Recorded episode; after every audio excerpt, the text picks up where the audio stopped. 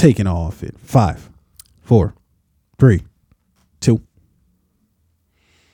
Yeah, so uh, we're talking about uh, how to. How to hide money. Yeah, yeah, yeah. We're, we're to the Marty Byrde Yeah. uh, uh, end of the spectrum here. How do you skirt any sort of uh, legal uh, conundrums you might find yourself in, uh, monetarily speaking? So my thoughts are um, nonprofit associations. Like if you Yeah. start uh, a nonprofit, Yeah. you can funnel a lot of money through a nonprofit just Yeah. because they are um, not necessarily unregulated, Mm-hmm. but they're not the you know the they don't get No. they don't get the oversight that No. a company no, you're, you're you're you're you're saying things that no, that's uh, preposterous. They, they they do. They they look at those pretty hard. Uh, so, so ch- so churches right nonprofit organizations some of these churches especially like those mega churches joel osteen and whatnot yeah, a massive amount of cash and revenue moves through them Mm-hmm. Yeah. their the oversight on those is not the same as like a, a, a you know regular business that's um, seeing like high cash flow or revenue right Now, I, I could be wrong. I'm not foolish uh, foolish enough to say that I you know I know this 100, percent but I'm pretty sure the oversight's still there. The only thing that's the, the only thing that's different is that taxes that churches, uh, being nonprofit, um, don't have to pay taxes. That's different from like in that case you don't need to hide your money because who are you hiding it from? You're it, it's all the same to you, right? Um, but the reason why you try to hide money is so that you don't have to pay the taxes on it. yeah Right. that and and you also ha- don't your spending and the allocation of that money Mm-hmm. is not uh, looked at as closely as if you're just like running uh, a business, right? So Yeah. you can put a hundred million dollars and not like, oh, this is a charitable donation to a nonprofit organization in my name, and um, you know, yes, Yeah. 95 million went to Yeah. uh, undisclosed account in Panama. Don't look too closely at that. This this is a children's awareness So, non- children's- nonprofit. N- nothing Not even a, just children's awareness. just children's. Be aware. We need the children to be aware. and with that, ladies and gentlemen, we are motherfucking back.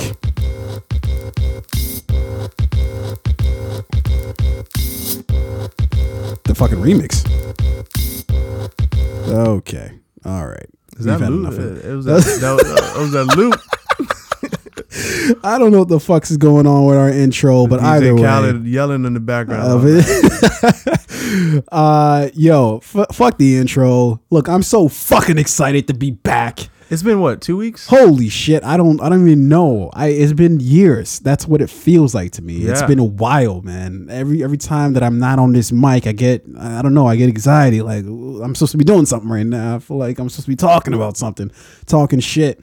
Yo, it's your boy, To, as you know. It's your boy O Rain, real name, no games, no gimmicks, the coffee connoisseur. Hey, and we are the Fade motherfucking podcast, your one stop shop for everything TV, media, and film related, along with any other goddamn thing we want to talk about. Brief hiatus. Brief hiatus. We we you know we had a little holiday, you know, a little little little time off. Yeah. A little time to to to recharge the chargeables. You know, get our affairs in order Yo, before we crush the end of this is year. looking pretty good for me, man. oh yeah, I got a lot of time off of work. A lot. a lot of PTO days. A uh, lot, yeah. a lot. Yeah, I'm not gonna lie. Yeah, I'm, I'm, I'm looking at some time off myself. Uh, but you know what? The, the funny thing is, man, um, I, I started thinking about projecting out, right? Because when we get towards the, the end of this year, uh, or any year really, you start looking like, oh, what are my New Year's resolutions and all that shit? Fuck all New Year's resolutions. If you're not starting on your shit now, it's you're not gonna hold that shit up. That shit's not gonna withstand January. Jan- after January, you're gonna forget immediately that that shit ever existed. I have no New Year's resolutions. Yeah. I just want to continue the momentum of the shit that I started specifically in September. Mm. That's all I want to do is continue that momentum because I started doing some very, doing some like cleaning Yeah. in September, right? Okay. Like personal life cleaning, yeah, um, cleaning up some shit from 2013. yeah, or 2017. no, 2013. I was like, is he confused? I, Just a series of bad decisions Christ. that have accumulated. so in September, I was like, Yeah. I need to clean this shit up. Yeah. So like you know, and and obviously it's it's just like debt, right? That Yeah. that's what ever, is hanging over everyone's head. So Yeah. uh, actually, like this week, Mm-hmm. Killed killed two of those. My man. Wow, knocked out two of them joints. Yeah. Um, so I just want to continue that momentum. Like Yeah. my goal, student loan free by 2020. Hey. Hey, one time for you, man. Yo.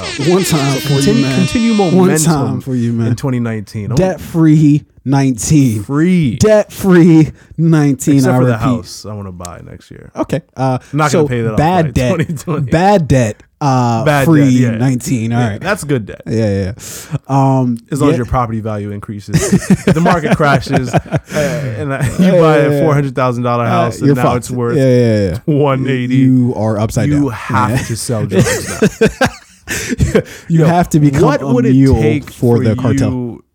to start selling drugs? It- not much. I- Just a casual, a casual question from Yeah. somebody. Hey, uh, would you like to? I, before they even get it out, I'm like, uh, yeah, yeah, yeah. No, we're good. We're good. Yeah. When and where? Would you like to distribute this? yes. immediately. Um, no, I, I, uh, yeah, uh, you know, as I look out into 19, it's it's not about just eliminating debt. It's not about any of that stuff, or, or it, it, it includes that, but also it's again, it's it's about. Uh, I had t- 18 has been a, a roaring comeback from 17. 17 was the pits. 17 was the uh, if you if, for for those who are community fans out there, uh, it was the darkest of all timelines. Uh, 17, um, but 18 definitely bounced back major way started the podcast or, or relaunched the podcast uh, uh you know uh you know with uh with you guys and it's it, just so many other things that have happened in 18 um it showed me that 19 not only just 19 but years in the future it it's all there you Yeah, know? you started just getting go uh, it. shape ups again in 2018, I think. uh, we'll see if we can keep that trend going i don't know Please, I don't- please, Joe. Keep that momentum. All right, ladies uh, and gentlemen, we have a fantastic show for you guys. Uh, uh, like I said, we've been gone for a while, but have no fears. We are back, live in full effect. Uh, I know effect. you've you've been missing that saying. Um, great show for you tonight. We will be doing our press play. That is right. We are back with the press play tonight. We are doing uh, the new Clint Eastwood uh, movie, Yeah, The written Mule. and directed by Clint Eastwood. Not written, I but thought directed he wrote by. it, wrote it and directed he it. did not write it, but uh, but At we the end will of the get into movie, it that. said two things. It said something and directed. uh, I don't know. Uh, he, I think he wrote and directed this. Uh, no, he he was also the grip. He was the uh, he was he was he he was. you know what uh, I'm surprised at? I'm surprised the Me Too movement hasn't gotten holy shit! Did we just mind or meld Clint, Clint, Clint Clint, Clint, Clint Clint, Clint? No, no, no, it's definitely Clint Clint. Eastwood. Clint. it's definitely Clint Eastwood. That's what they used to call him. In the 40s, that's what they used to call him. Uh, yeah, uh, yeah. I, I'm shocked the Me Too movement hasn't touched him either. It's uh, very surprising. know. He just looks I like know it. he's got some. he makes too many risque jokes Mm-hmm. for him not to have uh, gotten uh, one or two Me Too's in his past. I know for yeah. a fact he was a dirtbag. Yeah. I can just. Yeah. You can smell it on him. I've Yeah. never even seen him in person or gotten close enough to smell him, but you can smell it. But you, you, you know, Clint Eastwood's one of those guys who, uh, when I look at, he looks very. He looks at least. I don't want to say very, but he looks somewhat self-aware. That he, it looks like he he he's not oblivious to the world around him that he sees things and he has uh like a deeper take on it than just like the surface level shit. It looks like he thinks a little deeper than that. I might be completely misstating it. I don't know, but it, it seems like he's a little more aware of what's going on. Um, so I don't know. Maybe that's how he's escaped the whole Me Too movement. That he just, you know, hasn't gone down that path necessarily. Uh, but I doubt it. We'll we'll Yeah. pause. Or they We'll just wait like to hear. thought he would have died already. That, yo, so uh, that dude is old as like, oh, fuck. I was gonna put out that article about how he touched me in that hallway, but, but that I, was eight thought he would have thousand years ago. I forgot to send it to CNN. Now he's still alive. I, I can't send it now because I typed it three years ago. uh, no, that was in uh, 1914 that that happened. They there, are there there's nobody He's- alive he's to corroborate it. surpassed the statute of limitations Oh no, by 50 uh, years. a thousand. This dude is old as fuck. Anyways, uh, we have our press play coming for you uh, at the uh, towards the end of the uh, or maybe the middle of the uh, the podcast. But uh, yeah, aside from that, we're going to get to some shit here. Uh, first thing I want to get into is mental illness. A light topic to start the uh, the show off here. Mental illness. Uh, it's f- weird sometimes dealing with mental illness in this particular time period because of our interconnectedness, right? Usually, when you talk about something like mental illness, it's like you think of somebody like huddled in a corner alone, you know, stricken with depression and anxiety and, you know, whatever the fuck else, you know, is going on. Um, but in this day and age, you can have severe mental illness, but still have all your shit out on Front Street because of social media. mental illness now is either you know it, it's many things right it's it's very much real Yeah. you know people are very much suffering from uh, you know mental illnesses uh, people people you probably see every day and, and you don't realize that they're, Oh, absolutely. they're they're dealing with certain things there are the people who um, like you can tell Yeah. something's something's going on there are the people who you'd never guess it and then one day you know Well, here, here's the, thing. I, I think the we all is it the, the, the switch flips the, the, the, switch flips I don't know. I- I, I I, think I do know that, I always but get you that- made me forget now. I always get you made me question my own fucked up. Yeah. flip the switch switch the flip A, f- a switch of the flip. It- I It was- not that. it's it's a it's a tongue twister a flip of the switch. but um but go ahead Um, yeah. So, uh, you you may think it's anybody, you know, like, or you may think you know the people who have mental illness, and then you certainly may not know that. But I, I'm under the belief that we all suffer from some sort of mental. I, I, I want to stop short of calling it illness, but we, we all have something, you know. Uh, it just depends on the degree of the something. Now, I'm clearly an expert on this matter, so I will speak with absolute authority. Uh, uh, I think we we all do have something, but some others have it clearly worse than than others. Yeah. Uh, and uh, I would like to uh, bring to the front of the court Exhibit A, Pete Davidson of SNL fame.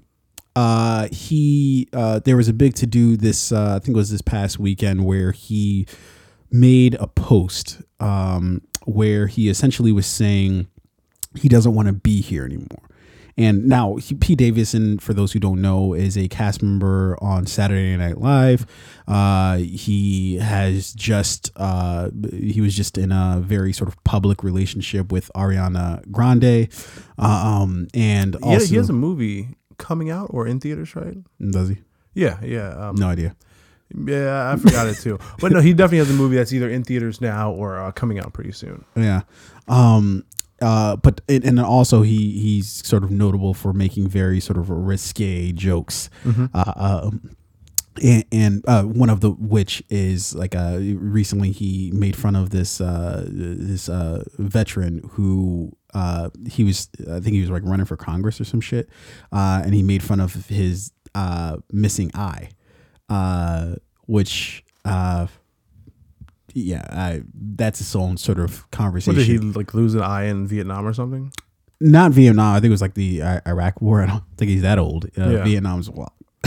um. Uh. But uh, but yeah, so somehow Pete Davidson made fun of it, and then uh, everybody sort of freaked out about it, and then he brought the guy on, and then the guy kind of made fun of Pete. It was a whole, it was a whole thing. It turned out well. Yeah, it eh, it, it, it turned out uh, is, is what I, is what I'll say. I was kind of, uh, I was not, uh, I was not amused by the whole thing. People's because I'm just sick of people's outrage. But anyways, Yeah, Um, sensitivity to yeah shit. just uh, every, and everybody has some very selective outrage Yeah.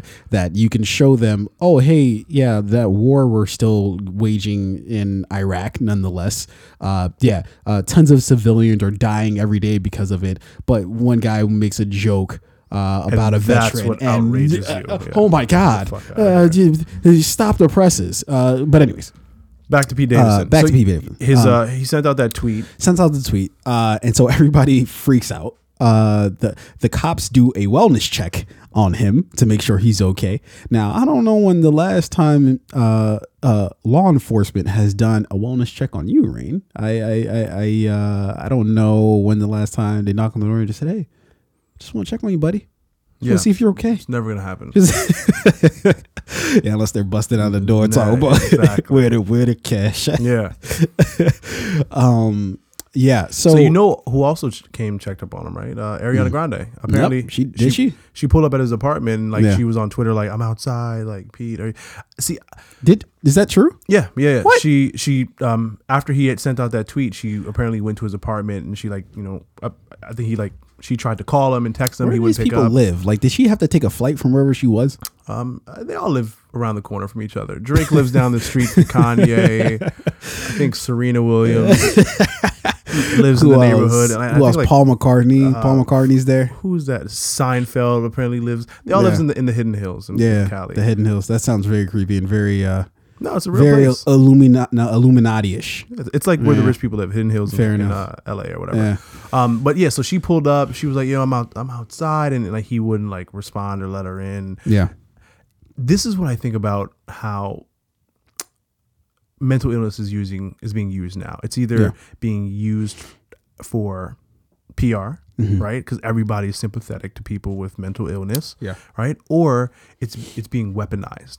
Uh, Mm. So to use the Ariana Grande and to like go a different angle for a second, um, during the whole Kanye rant on Twitter about like his you know ongoing beef with Drake, right? Yeah. you know, Kanye was like, Ariana Grande, you know, she had sent out this tweet like, uh, you know, while like let's take a break from grown men arguing and going back and forth on Twitter. You know, Miley Cyrus and myself, we just put out a song. It's great. You should go li- listen to it. So she was kind of poking fun at the whole like Drake and Kanye As back well and she should. forth and rant. As well she should. Yeah, and she was like, you know, f- you know, fuck all that, fuck grown men arguing on Twitter. Yeah. Here's some new music. Check it out. Give it a listen. Tell us what you think. Yeah, Right. and then Kanye had Kanye responded back like, conniption. uh, you know, basically saying to Ariana like, "Hey, I get you're trying to use like this moment to promote your song, but you need to be more conscious of my mental health and my mental illness." No, we don't, Kanye. Blah blah blah. Right, No, we and, don't. and it's like, and see, the, and she, she responded back like, you know, like people need to stop weaponizing it, right? Yeah. And like using it against other people, saying, "Oh, well, I'm mentally ill, so you need to do what I say, or you need to respect me, or you need to see it from my viewpoint," or using it in a way that forces people Absolutely. to be sympathetic to you, even Absolutely. when that Can I can I chime in? Yeah, here? yeah. I would love to chime in here because this is something that I have a big problem with nowadays. That people use, uh, it, it, it's like um, you know you can weaponize being a victim, right? Now, when you think of somebody who has mental illness, you think of somebody who essentially is a, a victim of their own mind, right?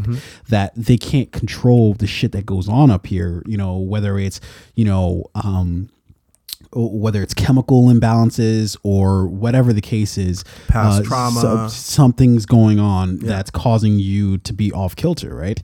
Um, but people know, okay, there's there's sort of a, a no fly zone when it comes to people in certain things, right? Like if something's happened to you in the past, I can't say anything to you. Like you could literally spit in my eye.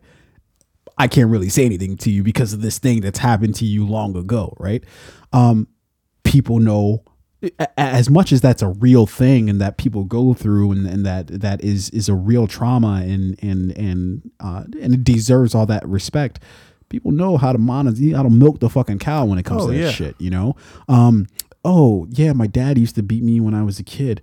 That means that if you ever say anything bad to me, I can't take it. I can't. I can't. I, I can't handle it because you know that's causing me. And there are people who like okay, that does have some sort of mental hold on them, uh, mental lock. There's other people who are just using it as a way to be able to escape out of any sort of hard conversations or like any sort of like um, blame. Yeah, Right. to be able to put themselves above certain Absolutely. situations, Absolutely. or to be able to lower the standard for themselves, right? Yes. In terms of how they need to act publicly. 'Cause absolutely. it's like, well, I'm an asshole because my dad Oh. was an asshole and he used to beat me.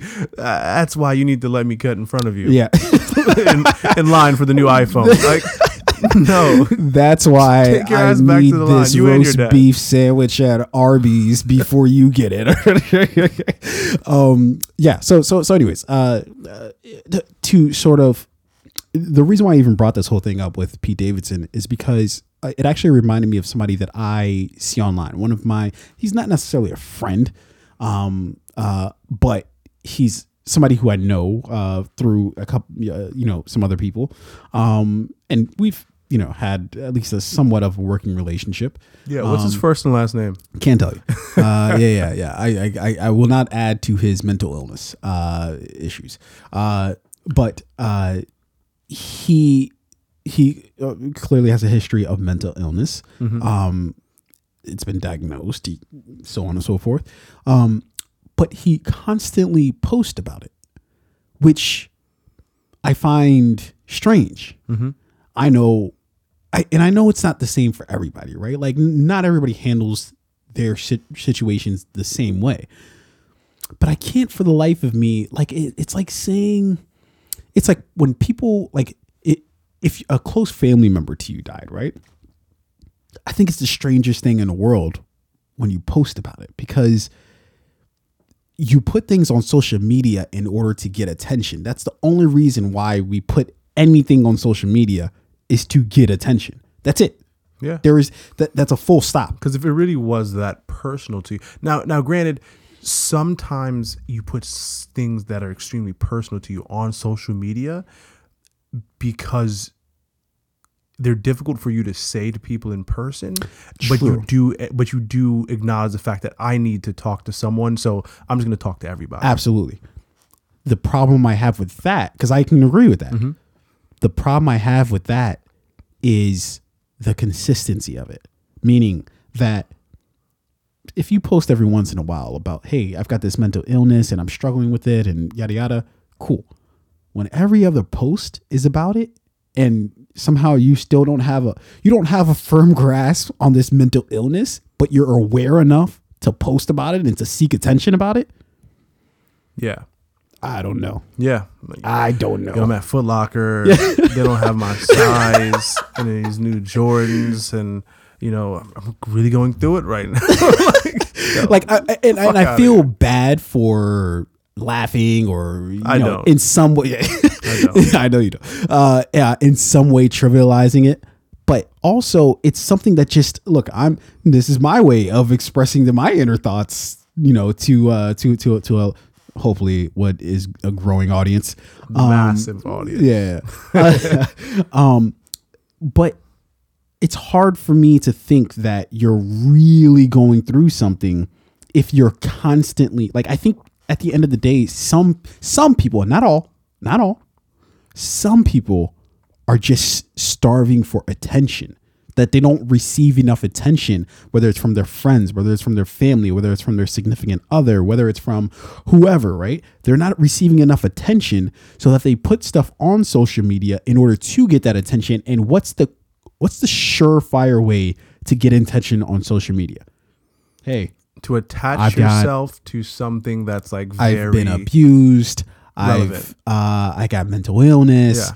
Uh, you know, uh, what name your Pray for victim Paris. thing? Yeah, somebody's still doing that. Everybody's like, Yeah, somebody's like, yo, that, that that attack happened like a while ago now. It's like, oh shit, what else? What else? Uh, uh, pray for uh, wildfires, California. Like, we're all Yeah. that's done. It burned out. Like, Yeah. shit. What uh, what other thing could I? literally anything else. Oh, how long ago was that lion attack on those uh, the guys that? Yo, who were those guys them. that got attacked by that Oh, tiger? shit, what was their name? circus was- motherfuckers? Yeah, I forget Yo, their name. Yo, some- whoever's out there right now, No, write a comment I below with their about how happy that tiger was To finally do it. I finally got you, you motherfucker. Your best friend, I killed him. That tiger was like, "Look at me, I'm the captain now." You're assholes. Yo, we are wiling, yo, in our return. We are wild. That Um, tiger put it all on the line, and it was worth it. He has no regrets. None. Yo, he they put him down too. He and when earned they his were, stripes. When they were putting him down, he was just like, I don't regret Hey. a damn thing. I'm ready if you're ready. I've lived. oh shit. All right. All right. So so to wrap up this uh this whole Pete Davidson um mental illness thing. Look, if you're suffering from some sort of conf- uh, uh, infliction uh, as far as mental illness goes, please do go out seek some help seek some professional help don't just go to like tyrone up the block you know who either might have some strong advice Yo, Tyrone or the block or some- might be the worst person to go.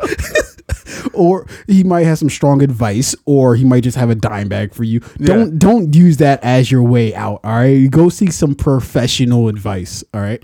Um but then i i will say the caveat with that is uh if you feel like you're having some sort of mental health issue problems or whatever the case is don't turn to social media you know um turn to people you know what i mean Yeah. social media is not people that's Yeah. just random sh- like characters on a fucking screen that d- at the end of the day don't really mean Uh, shit. you just triggered something that pisses me off, but I'll get to that. Continue. Fair enough. Uh, so so yeah, that, that, that's pretty much my long diatribe. Is is uh, seek some professional help and don't just turn to social media thinking that's going to fill whatever hole you're trying to fill within yourself. Because at the end of the day, you'll find out that even if you do fill that hole up with social media, it's still empty. Yeah, because if you, uh, you know, That was a bar, by the way. yeah. that was a bar. That could have been used in some sort of rap song. Yeah, I don't Drake know what, might but use uh, that. Yeah, Drake. He might pick that up. yeah, but um, I want to check you know, Drake. if, if you're posting stuff like that, right? If, if you're really going through some things, you're posting that stuff on Facebook, but you're also refreshing to see to your page to see how many likes and comments you get. You know, Yeah, we're gonna have to check ourselves at the door. Yeah, what your uh, true intentions are, right? yeah. Um, and, and, you know, the flip side to that coin is uh, okay. yeah. Heat. Yep. you know, for the people who are, you know, and, and I think what we really need to speak to is the people who are misusing it, right? The people who are really dealing with it. Yeah. I, am okay for the most part with them, like, you know, putting it out there and and and and and, and putting a voice to the, the the struggles that they're going through, right? Yeah. I'm really not okay with the people who are putting it out there for clout, for Yeah. um, you know, for likes, for retweets, for follows, Yeah. uh, to attach themselves to um, like popping, you know, social Yeah. topics for, you know, for for for, for clout, And- right? and- or and- or the people who are weaponized. So those people Yeah. really need to be more aware of the fact that they're using something that's very real, that Yeah. that's very harmful to a lot of people Yeah. for the wrong reasons. I think Yeah. those people are the ones who need to, you know, fuck off. A- absolutely, but like, and and, and I don't want to like bash people here because you're like, I think you're Uh, right. Like, let's bash 'em. you're, some people do turn to like like especially if something like so for instance with the whole me too movement like there are a lot of women who were emboldened and um uh, uh, uh, encouraged uh, to express their stories of situations that have happened to them in the past and express it through social media. So I don't want to say like, okay, don't do that because yeah, like that that's like symbolic in, in a lot of ways to just kind of, hey, uh, to let people know that it's okay to express something like that that that but what my thing is is like if you just continuously do that and you don't actually like it, it doesn't seem like you're trying to look for a solution to your issue it just seems like you're okay with just expressing your issue then i'm like all right come on Like time, time might be up on how long this sympathy lasts for you. All right. Yeah. Uh, but uh, we digress. Uh, past that issue, uh, we are on to holiday jingles. Yeah, yeah. Uh, what, what is the song called? Santa Baby? Oh, it's, it's, it's cold outside. I have the- no idea. All I know is I love it when it comes on. I think it's um. Song is magical. We wrote it down on, Yeah. on the well, you you had "Baby It's Cold Outside." I'm not Baby convinced. It's Cold Outside. Is, is I'm what- not convinced if that's the actual name of the song. Nope, that's the name of the song. Is it? Um, Okay. Yep. It it um. And I'm slow here with Google, but uh, I'm pulling up just to find out the "Baby It's Cold Outside" by Idina Menzel. And I think it was, it was written a long fucking time ago. I'll Yeah, put, yeah, I'll, I'll put yeah. Uh, So- I'm pretty sure that was like BC. I'm sure. I'm pretty sure that's when it's an old, Yeah. very fucking old song that's been redone many Yeah. times. So this song has a really interesting, um, really interesting story. So it was originally no, not even fucking. It goes dates back before 1953. Uh, who originally sang "Baby It's Cold Outside"? It's Ricardo. Uh, Mont Montalban and Esther Williams and Betty Garrett. You know it's old because the A lot of person's name is Esther. Yeah, Yeah, you Very- know some yeah. shit is old when an Esther is involved. I, I- think the song was originally written in uh, 1949. Anyway, Yeah.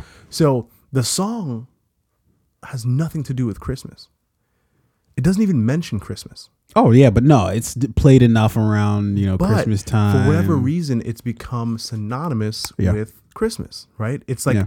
an official Christmas song. Because I think it's a winter song, and I think that like it's enough of a jingle to like get you vibing during with like you know you want some hot cocoa, you want some you know what I mean lay up, chill out. I think it's actually about um, adultery. oh, of course it is. Yeah. No, hundred percent. Yeah, yeah. There, there is that is not ambiguous at all. Yeah, it's very, very straightforward that Yeah. it's about adultery. Yeah. So obviously it's around Christmas time. So that song has been, uh, you know, playing in shopping malls and Starbuckses and Yeah. on radio stations. Kids' and, daycares. uh, Me Too movement found it, found out about it. They were Yeah, like, "Whoa, we need to go at this song." oh yeah, yeah, yeah. Um, and this is where I struggle with the whole thing, right? Yeah. Because there are certain things that just fucking just just let this one go. just, let it go. Why can't we just have this one? Yes, the song is misogynistic and Yeah. it may reference Some Some date date rape, type of situations. let it go. It's a good song. but let it right? go. Let it. So I love how much you're pleading for this. Uh, just fucking let, let it go, it right? The, what, what, what, what are they gonna go for? Like the thong song, Sisqó's thong song, like. Oh, that's uh, misogynistic. Sisqó should not. that thong, the thong, song. could thong. you thong. imagine? Could you imagine him really going at the thong song? I like, would- I do not think that this should be played under any circumstances on Yeah. any radio stations. I don't care if 92Q is doing some summer jam, uh, end of the uh, summer bash. Yeah, I don't summer give a bash shit. in Miami. right. On a During- nude beach. during something called Freak Week. I don't, Yeah. I don't care. But but anyway, so uh, the Me Too movement, they got a hold of the song, yeah. right? they got the masters. Yeah. they got everything. They got the original. They got the the, The digital copy. reference track. Yeah, yeah.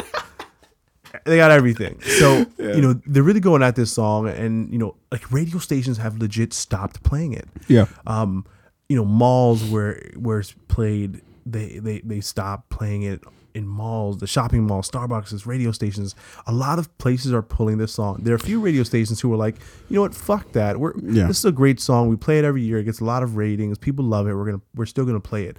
But again, I struggle with this because it's like, are we gonna fucking tear down everything that was that we like because Yeah. it in some way might offend someone somewhere or Yeah. some group of people? But uh, but it's diff- it's kind of different with this song, right? Because it's it's I mean it's a pretty wide casting net in terms of the people that this might be uh offending.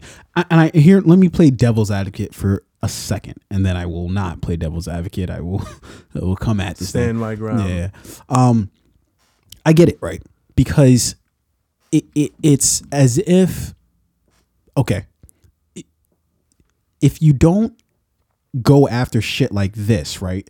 Then you're essentially allowing for for society to hold on to this notion without knowing it. It's it's as if like I I look at it almost like racism, right?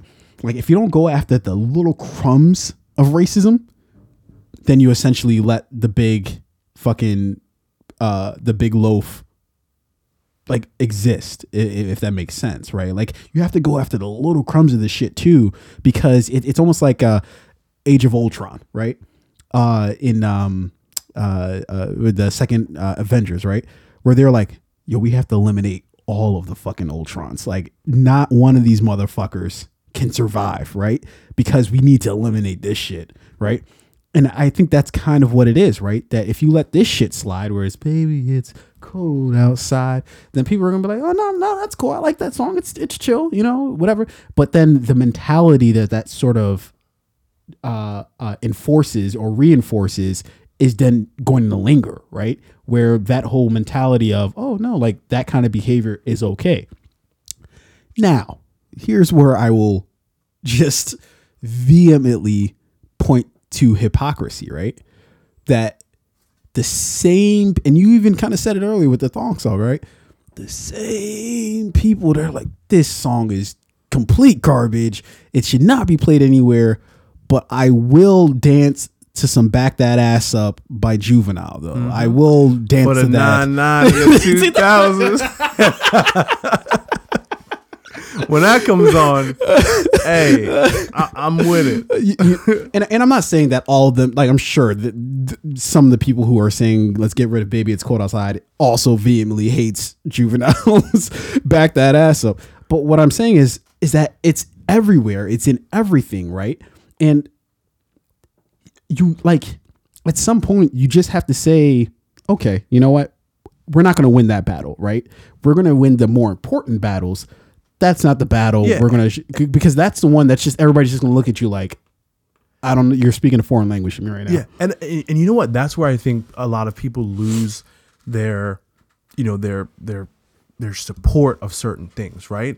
When like, I'm all for the Me Too movement. I'm all for accountability. Um, I'm all for um, people who've been wrong speaking out and saying, "Hey, like this is something that's happened to me. It's wrong. It shouldn't happen to anyone else." Um. Your boy Idris Elba, you know, is gonna get a lot of pussy Oh yeah. um, for his uh, more Yeah. recent He- comments. He's married though. I I didn't I didn't I didn't She's gonna let him have one. Idris, You here is a thousand dollars and one condom. clock starts Be back in two now. hours. yeah, but like, I'm not gonna lie to you. Like, I didn't realize he was married until like a Now, year you, ago. this is like fourth time. This is like Uh-huh. third or fourth ma- That he's married? This is third marriage. is it? I thought it was his first. No, I don't think so. I could Okay. be wrong. And then I, I feel less sorry for Idris then. But I, I but I was saying like, okay, at the height of his powers, at the height of his powers, he's married. I'm not saying marriage is wrong. I'm not saying that you shouldn't be loyal, but Idris Elba just over the last three or four years really came on strong. Damn, that I don't know, man. That's that's that's tough. That's tough. But I, I digress. yeah, yeah. So I think he's in his third marriage. Yeah. Um, but yeah, uh, I mean, I don't know. Yeah. he uh, he has options. so uh, shout out to Idris. But anyway, um, so again, like you know, I'm all for the Me Too movement. Idris said it best. Like for the men who've done nothing wrong, they have nothing to hide. Then they should not be afraid of the Me Too movement, right? Yeah. Um, I, I think that's I think that's that's that's kind of bullshit. somewhat yes and no. I mean. Because you know, there's still the situations where you do nothing wrong, like Yeah. um, like our boy Aziz Ansari. I, Right. I- and that's debatable whether he did something uh, wrong or not. What up, Blue? There's a dog in here. now. Yeah. Um, Blue's Clues. But anyway, so so where, where I'm going with this is like, you know, Back it, it's Oh it, it- it's somewhat choose your battles, and it's somewhat like do do certain fights need to be fought? Like, is what you're really attacking? Baby, it's cold outside. Yeah. Like that energy could be spent going after something much bigger, something much more uh, important, something much more progressive. Yeah. Leave that leave that song from 1949 alone. It's no, but I, but I, but I think it's it's what that represents, right? Like that that like so it's that that ideology from 1949 that I think they're they're trying to get rid of. It seems silly with them looking at the song "Baby It's Cold Outside," uh, but it's the ideology that I think they're trying to eradicate. And sure, I'm I'm all about that. I'm all about that. It's a fucking song Yeah. from 1949 that we only listen Yeah. to, you know, once a year for Yeah. about a, a two week span. And- let it go. And honestly, I wouldn't be so up in arms about that. The fact that they're attacking it, if it wasn't such a good song. It, it's a good song. Song is rocking. That, baby, it's Hey, my man was he had game in that song too. She's like, stay. no, no, I have to go. And he's like, nah, bitch, it's cold. Jesus Christ. All right. All right. Now you guys can get rid of it. She's All right. like, mm, you might be right. You gonna get some pussy tonight. All right. Now you're just making up your own lyrics. All right. Whatever this remix is that Arraigns making up, I, uh, I, I I agree that that should be eradicated. Um, but, uh, but yeah, I, I, I, I see both, both sort of perspectives, but yeah, just come on. Like, let, us just leave baby. It's cold. Speaking outside, about baby, right? it's cold outside. Um, Yeah. Jennifer Lawrence, Damn. Yeah. She, she apparently the she girl was, on uh, fire. Yeah, yeah. Well, she she wasn't. uh Apparently, somebody was keeping her warm. Yeah, Somebody was keeping her warm at night. You know, uh somebody he, he was like, "Baby, it's cold outside." She was like, Harvey Weinstein was like, "Baby, it's cold outside." "All right, all right, all right." Before before, before we get uh, some extreme Read emails and uh, some some uh, social media posts about this, all right, let's just lay the let's just you know set the scene. Um, so uh, it came out this uh, this past week that uh, apparently Harvey Weinstein has been bragging to whoever has ears that he has uh, fornicated with a one uh, uh, Jennifer Lawrence. Now, Uh, is this like, is he recently bragging? I don't. You know what? I need to go back to the specific articles and see. Because if he was bragging Yeah, like, last week, Yeah, whoa, this guy Yeah. is uncontrollable. this guy, yeah. He has no chill. He has uh, no chill about it. I think that's He doesn't beyond know- no chill. That's a different level that's- of. I mean, he's already on another. Like, come on, everything about the dude is just next level. Well, like, well, he has what's happening here? Like, uh, uh, and I forget who said it, but he has "fuck you" money. Not. I don't think he has fuck you money anymore. Well, no, I mean he lost his product, but like the the money he has, Yeah. his assets, um, his stocks, his investment portfolios, his like he has money still, Mm-hmm. and he has a lot of it. But I, uh, for one, of the for one, production he's companies in Hollywood. Uh, they used to the they- Used to, they- yeah, but, they, but again, he still has a lot of money in his bank account. I, it, it- I, I- either way, I don't think money can really do anything for him now. Um, and and he, but I'll explain. It can get him a Bentley. Yeah, but what good's a Bentley when every time you leave your house, somebody's egging your shit? you know what I mean? Like, you can't. What I'm trying to say is, you You can can't buy really. him an AR-15. Nobody's egging my Bentley when I got an AR-15. uh, Harvey's already got problems. I don't think he wants a, a couple bodies on his on his it's 3D uh, printed. on They his- can't trace it. Okay. they don't know where the bullets are coming if from. I've got as much money as he does, my bullets are 3D printed. Uh, what was They the guy's name that made that shit? It was- It's like Ben something who who made the. Uh, I don't know. I'm, I'm we're getting off topic here, but Yeah, yeah, Um, uh, but uh, but yeah. Uh, so uh, apparently he has been bragging, whether it's in the past or more recently, that uh, he has. Let's go with more recently. I think that's yeah, more fun. that's the yeah, that's more exciting. Uh, This situation. happened. Uh, Yeah, was yesterday. He was Yeah, yeah, bragging. he was bragging. hey, Fuck this guess, guy. Hey, guess who I just had? Uh, uh, and he- yes, he used those exact words. Um, uh, but uh, so Jennifer Lawrence comes out and vehemently denies any such situations, basically saying that you know this is what animals like him do. They they basically just you know brag and lie and do whatever the fuck they want. This is like a I think the specific word she uses like this is like predatory behavior, which is completely true. But If this was a recent brag, Yeah. what would be his motive to lie? uh, he's a sociopath. Who knows? The, the dude's just he doesn't he like uh, when I say no chill, I mean he just the normal shit that would stop any other normal person would be like, yo, this is just too rich for my blood. I think I'm just gonna bow out of this shit. Harvey's just like, I don't what? Yeah. I don't care. It does not matter. So it does he need a reason? No. He probably was just talking. He probably was just like he was just out in public. Yo, guess who I fucked last night? Yeah. Like, and everybody in the lobby of the hotel is just like, uh, Yeah, everybody's like, uh, okay. There are probably a few people there like, oh, you fucked me. So I guess men and women like, I needed Are that. you just I gonna needed that part. Yo, Um, so we so really shouldn't be laughing at like seventy five percent of the shit that we've yeah. said. Hey, listen, I'm all right. I'm gonna take the Harvey angle, right? Yeah, okay. Let's say, let's say it's true, Yeah, right?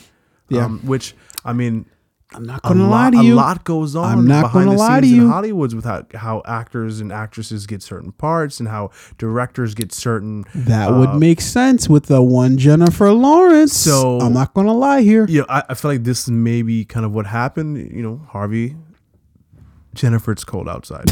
Yo, yo, yo. All right. wait, wait. Now it's time for you guys to get rid of the song. Orain has Yeah, abused she, it. she was like, "No, Harvey, I really should go. I've got this shitty movie to do." He's like, "Have you ever read the book Hunger Games?" Yikes.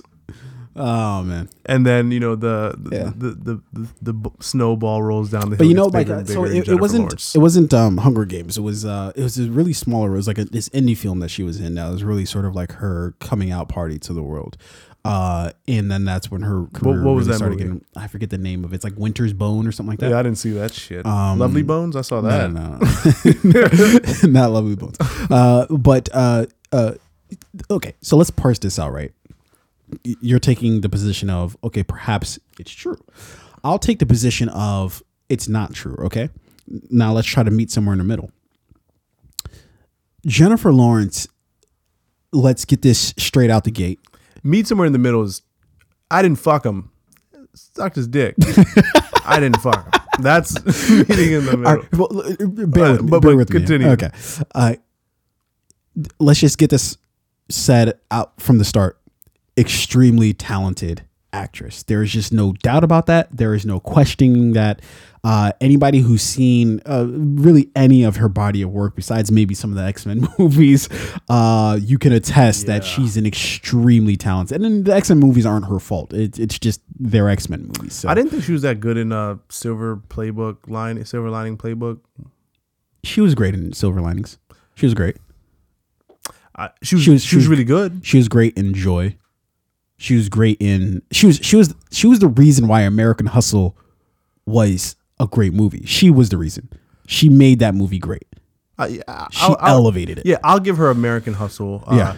Silver Lining Playbook. Yeah, Silver Linings Playbook. Yeah, yeah. I'm not gonna give her that one. Uh, I give her really good on that I- one. uh, the, the the reason why I would pause on Silver Linings, the only reason why I would give pause is because I, I don't necessarily think I didn't necessarily enjoy the writing too Yeah. much on, on Hunger Games. I, I didn't think she was good in any of those. I don't think the Hunger Games movie are just good in, in of themselves. You see, again, I, I don't think I- I think she's a great actress, Mm-hmm. but I don't think that all of the roles that she has, like all of the movies that she's in, were great movies. And I think that there's a difference, right? It's it's Mm-hmm. Yeah, no, no, easy for very- me it's to look yeah. at the movies and be like, those movies are trash, but I can still appreciate her as an actress, right? Okay. There in her skills, right? Give me the Jennifer angle.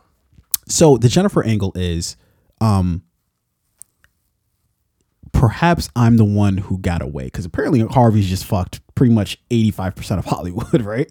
Um uh whether it was by force or whether or just by force. I think that's just I mean if you look at Harvey Weinstein, I don't think he's really convincing anybody to do anything willingly. I I don't think uh I don't think he's he looks like um Harvey looks like a character from The Simpsons. He looks like who's the big, the big, uh, the big guy from The Simpsons? Um, I know you're the talking guy, about. comic book guy. Yeah, yeah, that's yeah. what he looks like. Uh, was he was he billionaire status? Harvey? No, I don't think he's. His-. I mean, his production company and assets. I don't know. Maybe. Yeah. Uh, the, the the the company I would have to because I- know they can't be billions. It can't be I mean, billions. with all the money that moves through Hollywood, and he had one of the biggest Mm. production companies. I, I, it's hard for me to put them in the billions. Like the industry in and of itself is just in the billions. Like it's it's not. What, uh, Hollywood? I- yeah. No, no, no, no. Like uh, yeah, like the movie industry in and of itself. So Okay. it's hard for me to accept that one production company is worth any percentage of that that makes any. You know what I mean? But anyways, so if I'm Jennifer Lawrence, uh, my angle I, is I got to answer on that. So Okay. his net worth is ranges uh, between 240 to 300 million. yeah.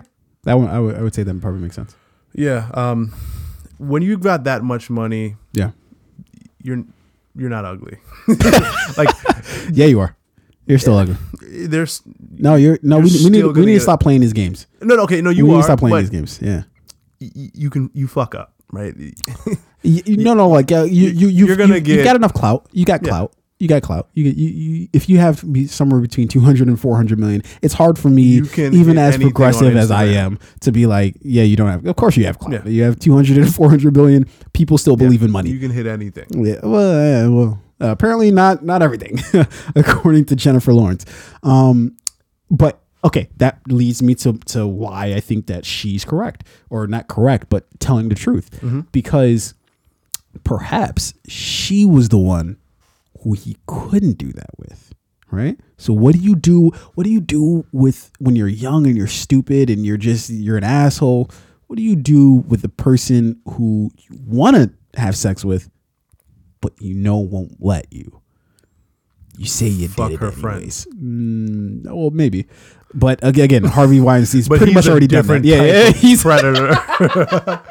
he's not the average predator here. For He's me, I'd go for a sister that looks just like her. But Harvey is a yeah, he just he just goes and so he basically just says, "I did it," even though he didn't. Right? That's my argument for why maybe it's not true. Now, now, I, I- I think what's tough about this situation, and, and the reason why, because I'm the one who even put it on the, uh, the, the the the list of things to talk about, is because this is yet another example of he said, she said, right? One of the people is just a loathsome creature who should be put below the penitentiary, right? The other is just a person who's working in Hollywood trying to make her way, right? yeah. We won't know who the fuck's telling the truth. So- you know what I mean? That's yeah, what's yeah. so tough about a lot of these fucking situations. We don't fucking know. Yeah. You so know? so so here's the thing, right? Yeah. If if Jennifer's telling the truth, then Harvey Weinstein is the dirtbag that we all know he is. Not Nah, even think I, I don't think that. Yeah, I don't think that that even whether she's telling the truth or not, that's never going to be it, questioned. it would just He's the worst. at this point. You don't. We don't even need more validation. We already know. absolutely Yeah. don't need. Eighty-five percent of Hollywood basically said he's felt them up. He's uh told them, "Hey, either you fuck me or you don't get this." Ro-. Like, like two thirds of fucking Hollywood has already said this. I think men and women. Yeah, you know what? Harvey Weinstein is probably somewhere like I don't regret any. Is he the tiger? He's the tiger. He's like he's the tiger yes, from the. He's like, yo, I hit that. Uh, that that that that and that. but it, it, it's it's hard for me to like And I because still it- got my boat. but like but like I think that's the guy who I'm like you're the reason why life is so hard for so many people Yeah, know what I mean? Yeah, yeah. because of that mystique of I've got so much money, I've got so much power, I can do whatever the fuck I want. It doesn't matter who I hurt, why I hurt them. N- None of it matters. All that matters is the zeros that are in my bank account. I think it's that reason and that reason alone that we like our society's so fucked up right now. We think it's because of our differences as far as like you know, I believe in this, you believe in that. It's not. It, it's literally D- simply because any of that problem. blame to place on the Oh, we're complicit. Wait, We're- wait, but let's wait. Yeah. Let, let me finish. So, like the actresses who, you know, let's say Jennifer Lawrence did do it, right, and she fucked Harvey Weinstein to get those roles in those movies. Yeah. knowing that she was playing a part in a system that would continue to take advantage of people, right? Like if she fucked him, she was like, you know, this is what he does. This is how it works in Hollywood, and I've gotta, you know, fuck this guy if I want to star in Hunger Games. Uh, I'm gonna do it, and I'm gonna get that role, and I'm gonna continue to rise. Like my career is gonna continue to take off, and sure, he's gonna go and do it to some other young, like the next young rising actress, but you know, I'm going to be one of the biggest actresses in Hollywood. So taking that angle, right? Let's say he did it. He's the animal. He's the predator that we all know he is. You know, fuck Harvey Weinstein, right? Is there any blame to place on the people who partake in it? Like the the the victims, right? The victims who partake in it, knowing that they're being victimized and knowing that other people will continue to be victimized. Yeah. No, I, I think that this is a quintessential question that I grapple with, not just on this issue, but I think with a myriad of issues, right? Is when when you gain something from an event that you know is going to have repercussions for not just yourself, but for a lot For of other people. people, yeah. Um, are you then complicit in uh whatever if there is blame to be parsed out are you, do you have to take your slice of that blame right? I don't that's above my that's above my pay, pay grades. I, I i I don't know. I don't i don't i don't i don't know what the answer to that is because on one hand i can say yeah definitely. Like you you like you basically aided it and abetted somebody who's just a monster Yeah. you know? If she did do it, if she did sleep with Harvey Weinstein to get that role in that movie, then she knew that he, he was going to do it to other women or was doing it to other women, right? And then, Mm-hmm. you know, she came out like five years later, like, you know, yes, that happened to me, or no, like, regardless of what she says five years later, like, Yeah. she kind of knew that those things were happening, yeah right? and and you benefit the whole from time, and, and, you she, and she was benefiting from it the sure whole time. right so so there, there, there's the part of me that thinks that right Mm-hmm. but then there's the other part of me that thinks that a lot of these people especially if you're just starting out and and, and you don't have like you know I, I don't think he can go up to a fucking glenn close and be like yo either fuck me or you're not having it Yeah. yeah, I- I, just think that she, you know, somebody like Glenn Close would be like, man, fuck this shit. I'm, I'm not, I'm not with any of that shit. You can you pound sand, you know. Um, but when you're new and you're starting out, you don't really have a career, and you don't really, you aren't really aware of these things. That you know, this is the world that that has been, you know, um, created and and and Yeah. and fostered. When you're on the casting couch, When you don't realize it yet. yeah like it, like that's a tough position because that's like saying okay you- you're going up for this job right uh and it's got great benefits it's got all you have to do though suck a dick Google. That's the interview process. for Google. you really had me too. I was like, Jesus, Google. yeah, but it, and and so I guess what I'm trying to say, you know, long story short, is like there's two sides to that coin. Like, sure, there is some sort of culpability uh, culpability in that. Uh, if you did, if you do have sex with Harvey Weinstein to get a role, but then also there's a bit of coercion, like on clearly on his part of you know taking advantage of people who he does have a strong like if you so if you say no to Harvey Weinstein that literally might be the end of your career. And I, and normally I would say no fuck that. If you're a hustler go get your shit. Like there's nobody who can hold you down but this dude basically controlled Hollywood, at least a, a decent chunk of Hollywood. So you can't get a job anywhere. Literally. Yeah. Nobody will fucking hire you because you didn't fuck this old, ugly Jabba the Hutt looking motherfucker, you know? Um, so it's, I don't know, you know? Uh, that I don't know. It, it, it's, a, it's, a, it's a question that I don't think I'm equipped enough to, uh, to, to answer. Yeah, I mean, Um, like, but it's a know, question nonetheless. That's a huge point, though. Like, if if they didn't do it, then you know the next movie they're doing is opposite Topher The Grace, fucking P- Piranha 3D or, or some shit. Michael. What was it? Seann, Seann William Scott, Scott. or hey, don't make it. Hey, he's all right. All right. He's No, I've a always loved career, him, but his career was fucked. For, Yeah. He probably didn't fuck Harvey Weinstein. Yeah, no, he didn't. He said no. Yeah, yeah, yeah. he he was on the couch and he was like, you know, Harvey, I don't think uh, this is gonna work out. Getting uh, dude, where's my car yeah. Um, all right. Um, okay. I, th- I think we were gonna do a um uh, we were going to talk about uh, the uh, the the Godzilla trailer. Uh, I think that was on the docket, but you know what? I think we're gonna just zoom right past that. Yeah, And let's I think do it. we are going to get to our press play. Press play. That's right. We are back with another press play.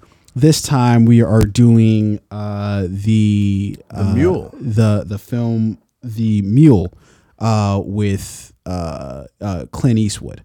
Uh, and uh, of course, it's uh, Clint Eastwood's uh, next outing. Uh, and I think this is his last. Okay, he had another movie that was like 410 to Yuma or some shit like that. Yep. But I, I don't think he actually acted in that one. I think he just directed it.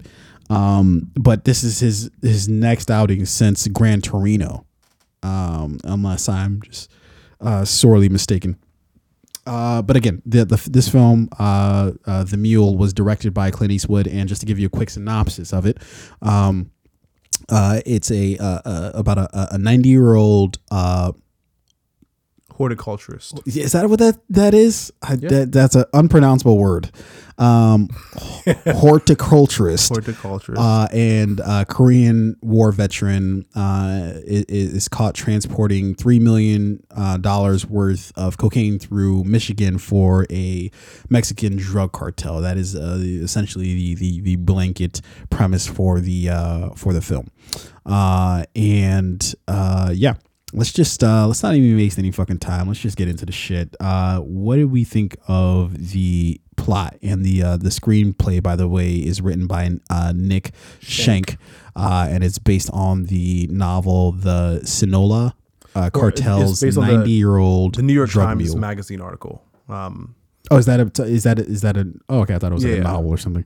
Okay, uh, so it's based on the article, uh, the Sinola cartel's ninety uh, cartel's ninety year old. hey, you better say their mule. cartel name right. It's Yeah, Sinaloa Cartel. yeah, I Uh, yeah, you're, you're right. I don't want yeah. anybody to come after me. Yeah, We do not want to fuck. Uh, uh, my apologies. So, uh, New York Times article about the Sinaloa cartel yeah. who's using this 90 year old drug mule to run um, Yeah. cocaine, which and, and that was written brilliant. by Sam uh, Dolnick Starling, starring Dolnick. Oh, Dolnick. Uh, yeah, I just had uh, some some extra words there. Uh, okay, so anyways, let's uh, let's let's get into the shit. Let's just dive into First it. of all, first. I just want to acknowledge the Sinaloa cartel's ingenuity. Um, the drug dealers, they're always ahead of the cops, and the cops are just trying to catch up. That's always how it is. Well, I, I think it's just like anything, right? It's like uh, that's how innovation happens, right? Is uh you, you know, uh, when they first started to do this shit, they would just like have the packages out in the open, and they just be and they get caught immediately, and like, "Ah, fuck, got to go back to the drawing board. Yeah. They go back to the drawing board, and, and and you know what the I think the thing is is they never have a shortage of people who get thrown away in jail and whatever. Like they just whatever recycle them. Let's try again. people. Trial What- and error. what I'm talking about is like the just the innovation and the in- ingenuity and the forward Yeah. thinking Yeah, behind some of these. Why are you you're trying to you're sucking up right now? It's amazing. No, it's, it is genuinely amazing. So like, I think a lot of these like drug cartels, the Sinaloa cartel, right? Um, some of the biggest drug uh, traffickers in the world. Sometimes, like when you hear about these big police FBI busts, yeah.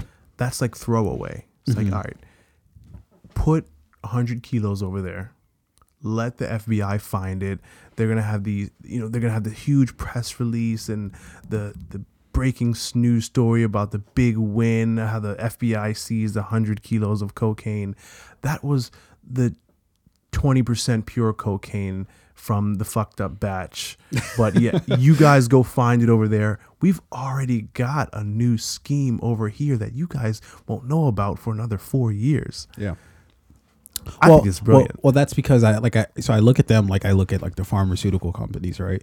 Like the pharmaceutical companies, like they're they're they're. And I was thinking about this earlier today. There's there's a reason why everybody is profit driven, right? There's a reason why money runs the world. It is a high motivator, but it burns bright, but burns quick, right? So you, it's enticing, and we're definitely going to talk about it when it comes to this movie because I, I definitely have some off the wall kind of uh, commentary on it, but the money's enticing, right? So when you see, oh, this works, oh, let's see what else works. Yeah. Let's oh wait, that works too. Oh shit, let's let's see what like money's that kind of motivator where it's it's um it, it, it- it's sort of um enticing in and of itself, right? Like when you you like think about like when you first made your first dollar, right?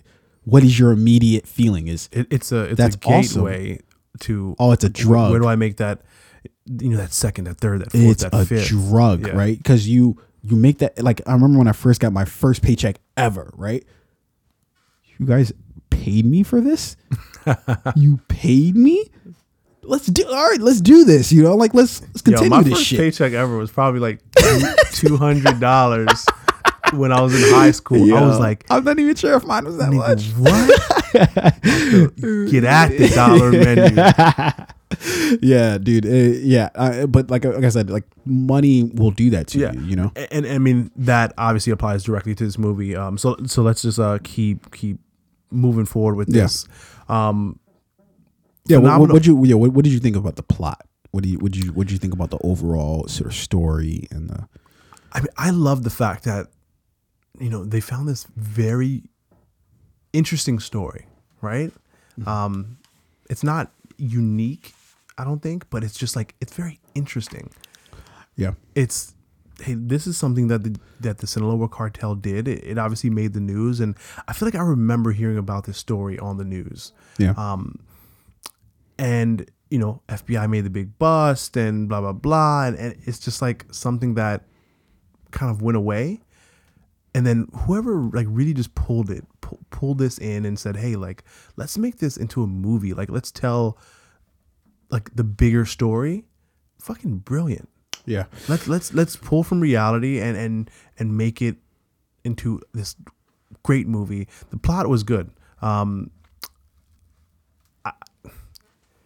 I, I, again, I, I don't think it was, and it wasn't meant to be anything like unique or super exciting. It was just a very interesting story of something that happened at a moment in time that I feel like we all just kind of like moved past very quickly, and they're just like, hey, like let's bring this back and tell the whole story. Yeah.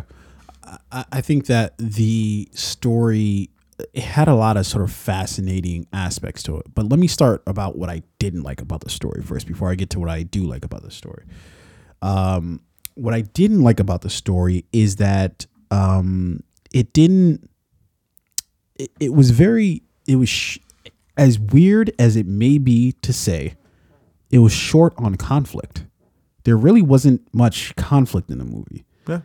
There wasn't really any like true like hiccups or like um you know a- any sort of roadblocks to like anybody in a film right? There was just kind of like these sort of really sort of passive like oh this might be an issue but it's kind of not you know we'll just go ahead and zoom past it um which i i think is very strange. I still sort of I, I- I still followed the plot and I still was sort of intrigued by the plot of it, but I, I, I noticed that that that jumped off the, the, the page to me that or, or the screen to me that there wasn't any real true like push and pull. Like there was just it always just everything is just kind of kind of coasting a little Yeah. bit, you know. And do you think that may have been like actually how it went down?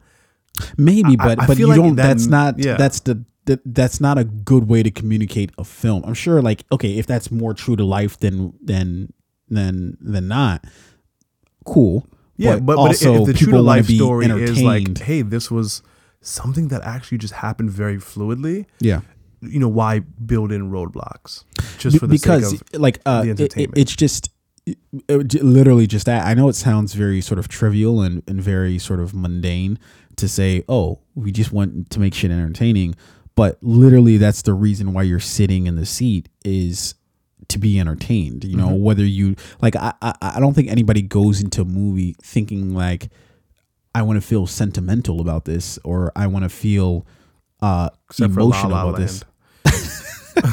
no, uh, Notebook. well, actually, no. Yeah, you, you, might be right on, but uh, uh, no, no, no. But like, I like, I I don't think any. First and foremost, everybody goes to a movie. Everybody sits down to to watch a movie, whether it's in their house or at a theater, to be entertained. Mm-hmm. That's you. You have to be, and and and I'm saying that not because that's just exclusive to movies.